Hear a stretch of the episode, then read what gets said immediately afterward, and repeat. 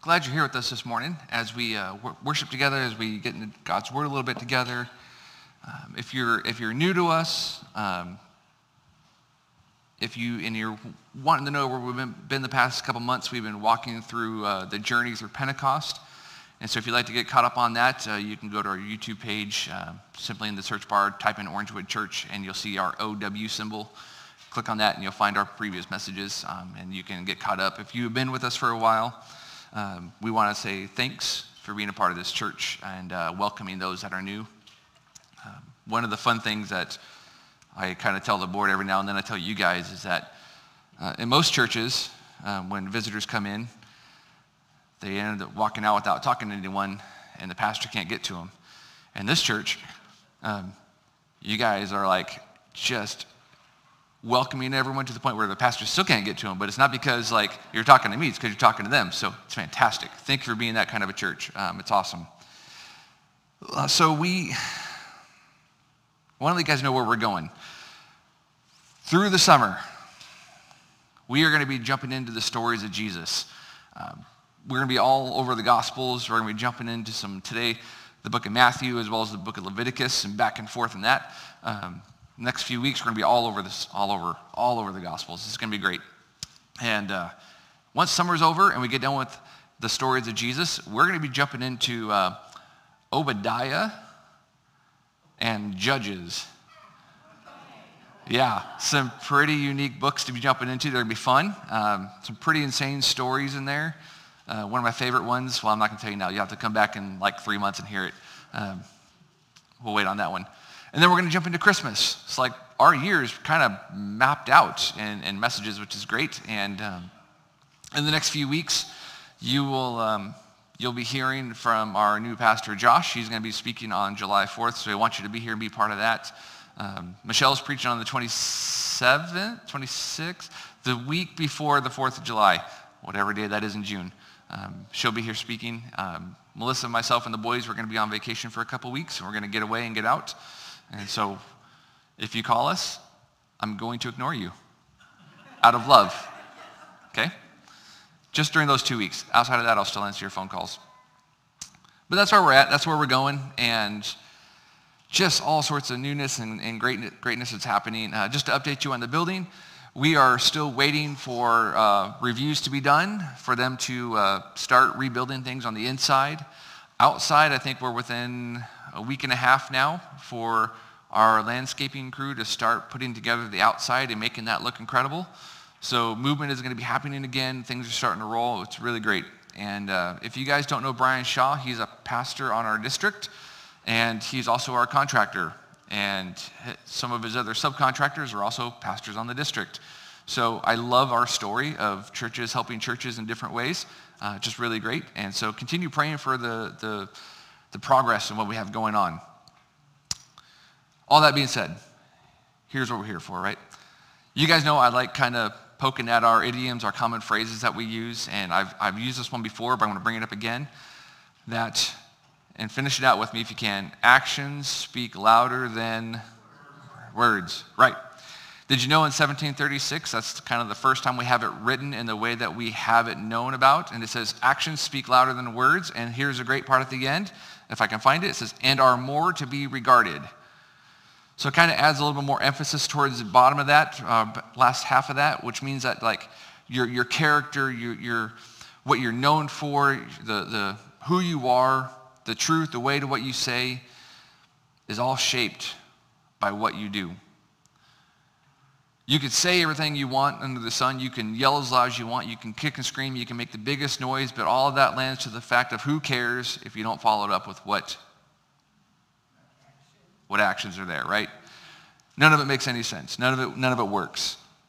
I heard it said that you can be the greatest architect in the world, right? But if your buildings collapse, you're just a great artist.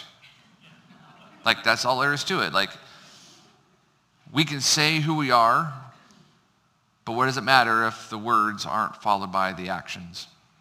I follow Jesus, that's great, but yet you slam people. I follow Jesus, that's awesome, but you have no connection with the body. Like, there's all these different things that we as believers, we say, but what do we do with while following them up, right?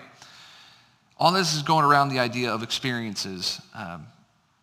in Matthew chapter 8, that's where we're going to start with today. If you want to open up to there, Matthew chapter 8, we're going to read verses 1 through 4. This is a section where Jesus heals a leper.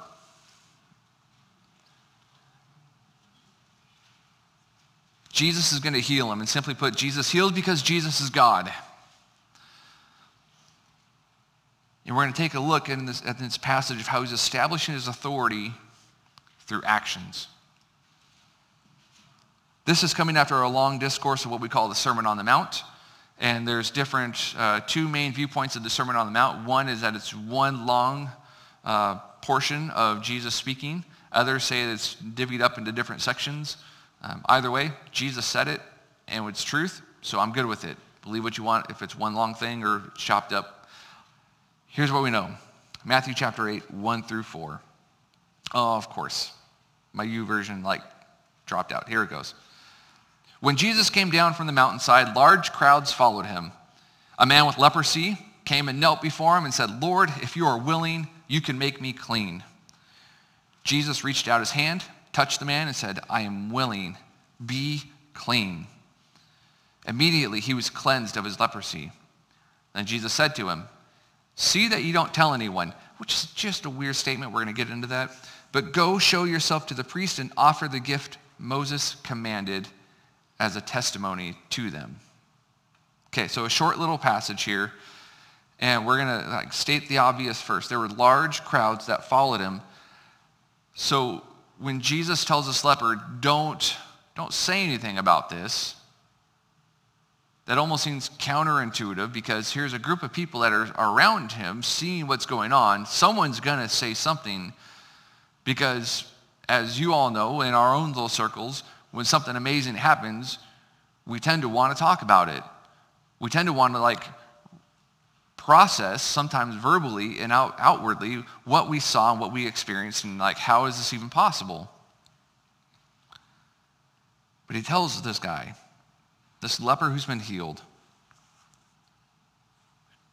"Go show yourself to the priest," and essentially bring to him what was commanded. And what was commanded comes out of the book of Leviticus. The sacrifice, this gift according to Moses. And if you want to jump back to Leviticus chapter 14, so we're kind of hitting scripture really pretty fast here this morning. Verses 1 through 7, and I kind of want to start by saying this, the Old Testament, the Levitical laws, and all those things that are part of what the Jewish people had to do for rituals and cleanliness and everything else are incredible. They're hugely symbolic. But I am really incredibly grateful for the sacrifice of Jesus. Because some of these rituals, as great as they are in symbolism, I don't know if I'd want to go through them myself. And this is one in particular. We'll read it in Leviticus 14, 1 through 7. "The Lord said to Moses, 'These are the regulations for any diseased person at the time of their ceremonial cleansing when they are brought to the priest. The priest is to go to the outside of the camp and examine them. If they have been healed of their defiling skin disease, the priest shall order that 2 live, clean birds and some cedar wood, scarlet yarn, and hyssop be brought before the person to be cleansed. Then the priest shall order that 1 of the birds be killed over fresh water into a clay pot.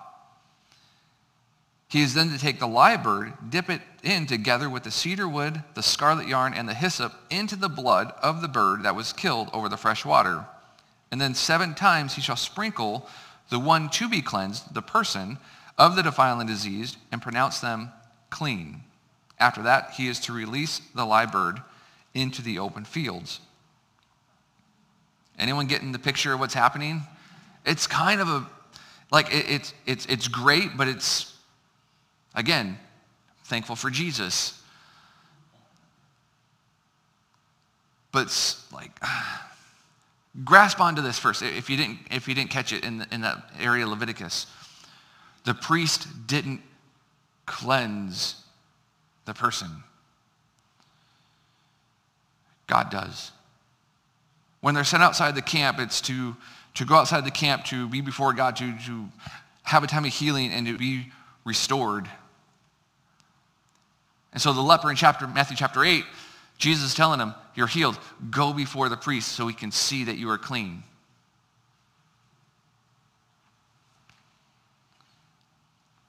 So,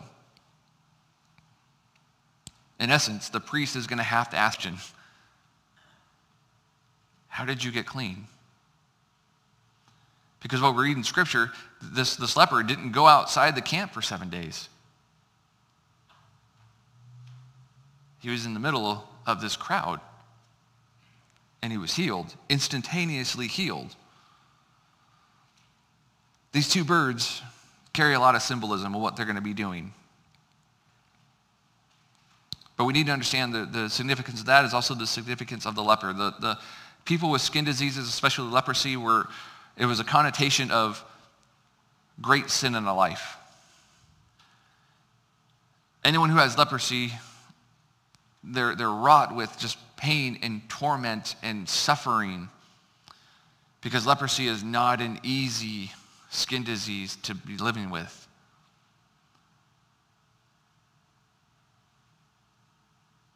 And so these birds are representing the remission of sin and cleanliness and impurity and to the point where like this person can live free, and we're going to get into it here in just a second. The first bird represents being put to death, that in order to be brought back, there has to be some sort of remission for the sin.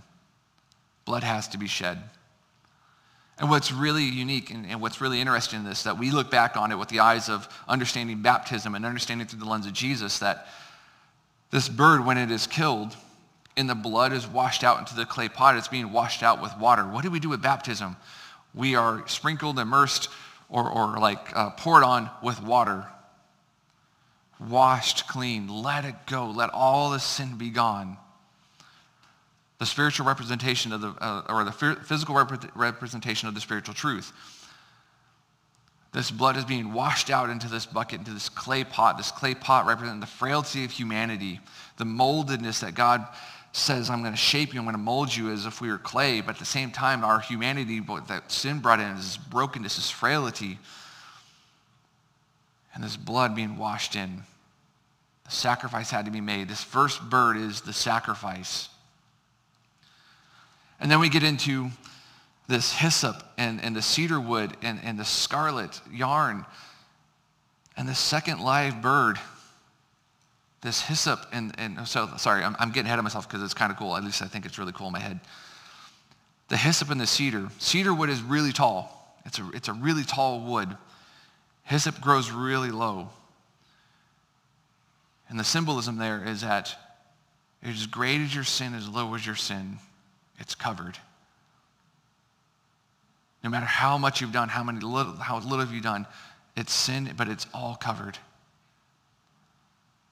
The scarlet yarn, the redness of it is, again, it's all wrapped in. It's like the sacrifice, the blood of Jesus that, foreshadowing into that from the Levitical side. But it's dipped into this bird is dipped and sprinkled in this cleansing. 7 times this number of completeness, this wholeness. And then the second bird is released. New life. You live, you are cleansed, you are set free, and it's also like just this freedom. Now that you're cleansed, come back, you're free. It's done. It's quite a bit of a ritual. But I think that ritual, to understand that the complexity of that is important for this moment in Matthew chapter 8 and the experiences that we desire, because again, like, I know every now and then, like, it seems to work, but by and large, people want to experience Jesus, not just be like, hey, come with me to Sunday morning service. It's really great. Okay, awesome. What about your life? Why should I follow you into this? Why should I give up by a Sunday morning to what? What experience am I gaining? Because everything we do is based around some sort of experience for the most part. Great writing and great experiences and action-packed stuff is what makes those Marvel movies so incredible to watch, right? Like, We don't watch the Marvel movies because they're lackluster and dull and boring. We watch them because the action-packedness is incredible, the visually stunning, the storylines are decently written to where they keep us engaged. And this man, this leper, walks up to Jesus, says, "If you're willing, can you heal me?" Experiences happened that day. For the large group of people, they saw an individual who had leprosy be healed and leprosy was gone. That's an experience that you talk about. That's something that just doesn't happen on a daily basis. This man who had leprosy was healed in a moment, and he has something to talk about, but he's told, "Don't talk yet, just go to the priest, show yourself, bring the sacrifice that you're supposed to bring."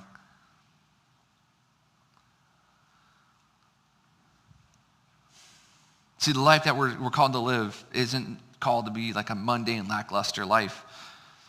A life following Jesus should have moments where we have these experiences that we could equate similar to this leper being healed and similar to the disciples following Jesus after the 3.5 years, where there's story after story after story of Jesus working and Jesus being a part of something, and we see this and experience it. We want to talk about it. In theory, we could potentially fill the sanctuary every single week and people just shouting out experience after experience after experience. If you ever want to hear me if you ever want to have me not preach, start jumping up with your experiences. This is what Jesus did this week. This is incredible. I'll stop talking because if Jesus is moving in you, I don't want to get in the way of that. I'm not saying Jesus isn't moving because you're sitting there. That could have sounded really wrong. Sorry about that.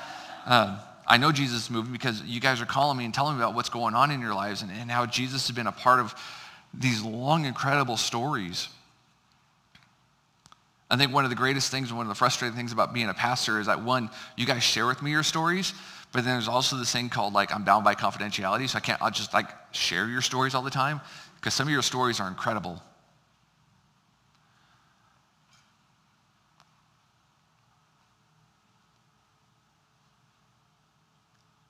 So share them with other people too.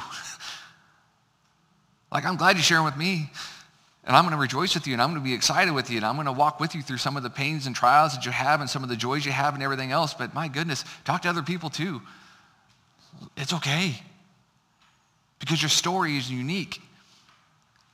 Your story is valuable. What you're experiencing in this life, other people need to hear.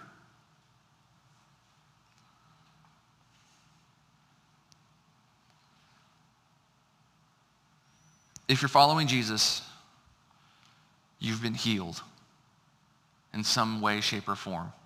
You could still be needing more healing, which I think all of us kind of fit in that category. We still need to go through this healing process, but God is healing us.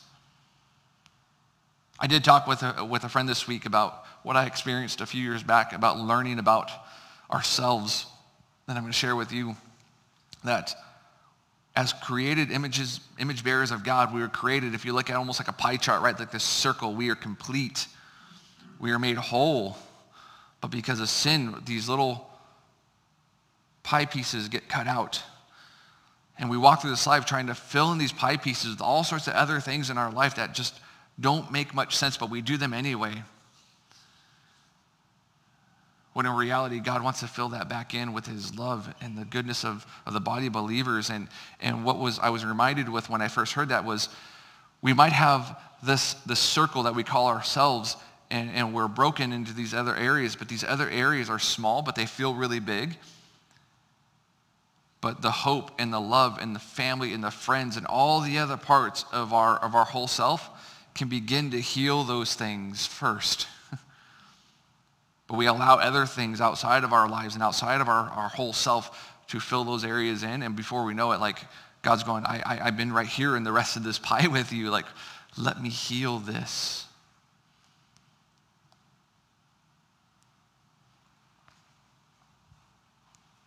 Your story shifted when you gave your life to Jesus. You were no longer bound to the narrative of what you once lived.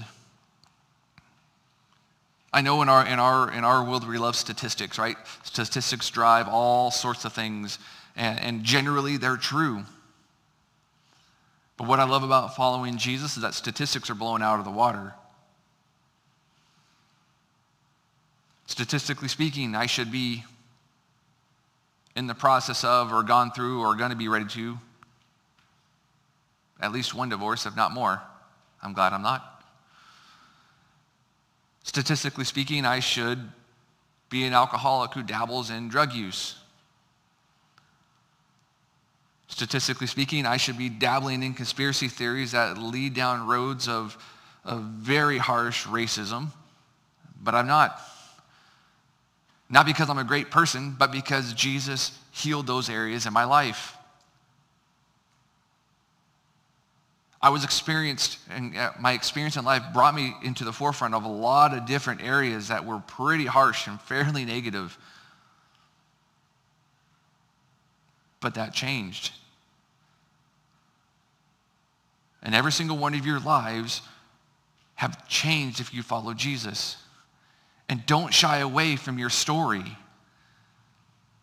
You can't shy away from your story. Your story is truth.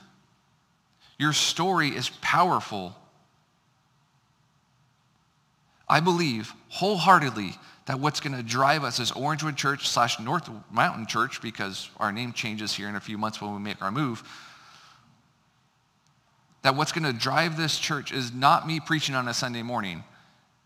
Like, I am not the preacher of preachers and going to drive people into this place because of the great words I have to say. That's not going to do it. What's going to do it is your story and my story telling people about what's going on in our lives. That's what's going to drive the church. And not because we need to, gain numbers in church. It's going to drive people to the feet of Jesus.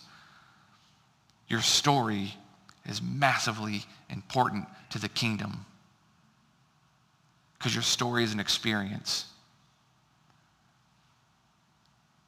And what's really great, and I think we can look back at our stories, at least the beginning points of the journey with Jesus, I'd be willing to bet that other people are a part of that story. Other people had an experience of you coming to Jesus. Other people had an experience of you being healed. And if there's other parts, and as you continue walking with Jesus, other parts of your story where Jesus is working and being a part of something, and there's other people around that too. So just like the story with the leper, there was people around that saw what was going on. They had the experience. The leper had the experience. Jesus is setting out his authority by his actions. I'm a follower of Jesus, but here's how I see Jesus working. That's where we're at.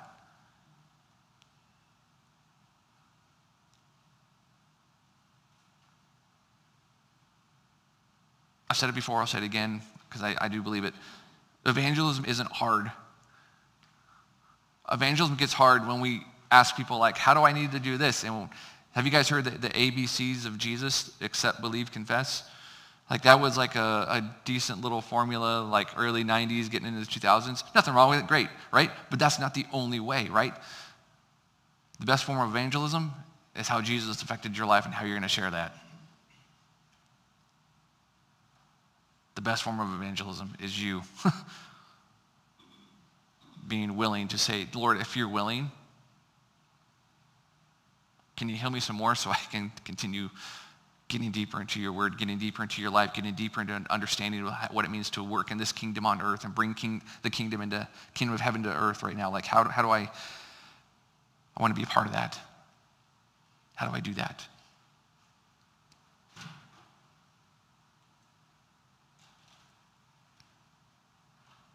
I can't replicate your story. You can't replicate mine. And I'm thankful for that. But I'm thankful for the fact that Jesus is a part of every single one of your stories. So this morning, I want to spend some time praying for you, but at the same time, if you're sitting here going, I haven't quite felt the experience in a while, and you want to just lay that out before Jesus, you can come to the altar. If you're sitting here going, I'm not still quite sure about this Jesus guy, but what do I do with this? It's as simple as asking Jesus to say, one, like the leper, if you're willing to heal me, will you do that? Ask Jesus to heal you of the things in your life that have not been of God. That can be a number of things, and I'm not going to tell you what they are because you're smart humans.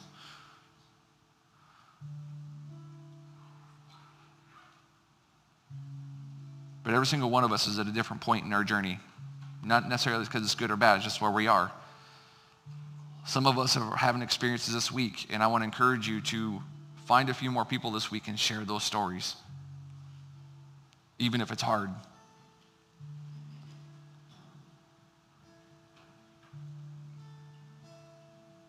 The crazy part about the leper was that when people had leprosy, they were outcasts.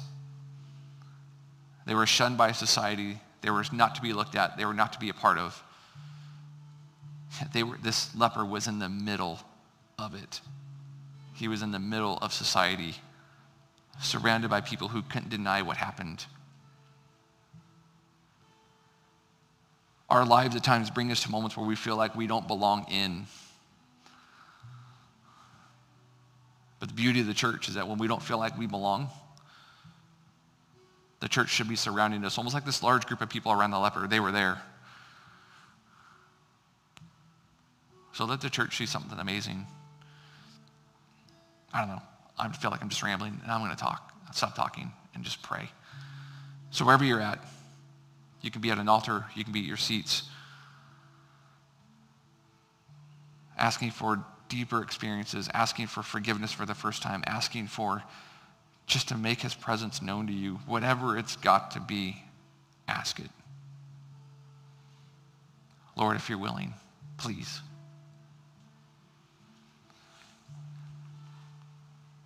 Jesus, we are a community here that, by and large, we love you. And every single one of us has a different story and a different depth of our faith and a different point of where we are. And I'm thankful, God, that you don't look at us in the sense of our years of age should bring us to a certain point. You don't look at our faith in the sense of a corporate ladder of you should be at this point by this certain time. Our journey is our journey, and it's our journey. But God, we do want to see and experience your movement through the words that we speak about every single week, through the words that we pray, through the words that we end up putting out there, by what we read, and by telling people we're followers of Jesus, and they go, great, so what? But no, like what? Look what happens when we put ourselves before Jesus. We desire the experiences to where people go, I can't deny what's happened to you.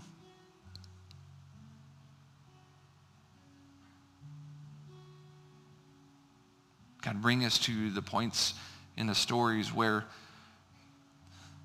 when someone has stage 4 and the doctors have given up hope, but yet the church rallies around and prays, and they come back the next day and the scans are clear because you moved. Let us floor the doctors. Let us floor our family and friends when we're at our wits' end and we're at our last dime and we don't know how we're going to feed families, and then you come through, and just like it was with 5 fish and 2 loaves, you feed thousands. Let us experience you. If you will it to be in ways that we can't deny and that people around us can't deny. Father, we ask for your healing of physical things in our own bodies, but also our spiritual lives. For those that are in this room that haven't accepted you yet, will you make it ever present and known that you are the way, the truth, and the life, and that our narrative changes because of you.